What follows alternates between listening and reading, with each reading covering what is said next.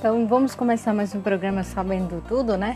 Hoje a gente vai falar sobre a importância do cuidado com a criança e do adolescente nesse dia 18 de maio de 2020, que é o Dia Nacional do Combate à Exploração Sexual de Crianças e Adolescentes.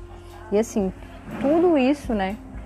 Ele foi justamente por causa de um acontecimento teve que acontecer algo muito grave para que viesse a lei acontecer. Mas de antemão já deixo aqui algumas informações essenciais, que é o Disque 100.